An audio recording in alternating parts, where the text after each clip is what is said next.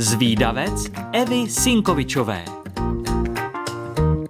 Zvídavky a zvídavci, moc vás zdravím a vítám vás u dalšího dílu. Pojďme se rovnou vrhnout na tu dnešní zajímavost. Každý z nás někdy nemůže usnout. Možná jste zkoušeli počítat ovečky a nezabralo to. Co teď? Existují i další možnosti, jak bojovat s nespavostí. Je jich samozřejmě strašně moc, ale dnes si představíme pár z nich a třeba vám některý tip pomůže. Kvalitnímu spánku kromě dobré matrace a roštu pomáhá i aminokyselina tryptofan. Ta je například v mléce. Pomáhá mozku produkovat serotonin, hormon štěstí, který reguluje spánek a bdění. Teplé mléko před spaním je klasika. Další potraviny, které pomohou uvolnit naše svaly a uklidnit mysl, jsou třeba banány, heřmánkový čaj, med nebo mandle. Rozhodně byste se před spaním měli vyhýbat modrému světlu. To jde z televize, počítače nebo mobilu, takže před spaním kontrolovat sociální sítě není zrovna chytrý krok. Modré světlo blokuje tvorbu hormonu melatoninu, na něm přímo závisí dobrý spánek. Jeho hladinu kontroluje intenzita okolního světla. Pokud přirozeně přibývá přítmí, hladina melatoninu stoupá a naše tělo se připravuje do režimu spánku. Pokud si svítíme modrým světlem do obličeje, dáváme tím tělu signál, že spát se ještě nejde. Spánek se jistě zlepší i v případě, že si určitým způsobem upravíte svůj prostor na spaní.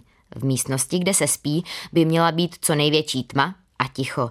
Taky se vyvarujte přílišnému teplu. Nejlepší je teplota mezi 18 a 20 stupni.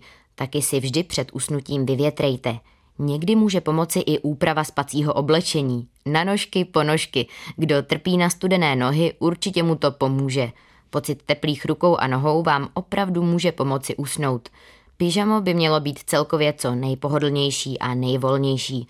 Super na usnutí jsou taky různá dechová cvičení. Zkuste se pomalu nadechovat nosem, Několik sekund zadržte dech a opět pomalu vydechujte. Zkuste to několikrát zopakovat a mělo by vám to pomoci se hezky naladit na spánek a uklidnit. A další rada zní, zkuste se nestresovat tím, že neusnete za pár vteřin. Běžná doba usínání je zhruba 15 až 25 minut od chvíle, kdy si člověk lehne. S usínáním pak pomohou i různé rituály a taky dodržování stejné doby, kdy chodíte spát. Tělo si na to pak zvykne tak snad vám některý z typů pomůže. Přeju vám dlouhý a hluboký spánek, moji zvídavci. Holky a kluci, pokud chcete o typech na usnutí někomu vyprávět, ale nestihli jste si všechno zapamatovat, tak nevadí. Už teď si to na webu Rádia Junior můžete poslechnout znovu, kolikrát chcete.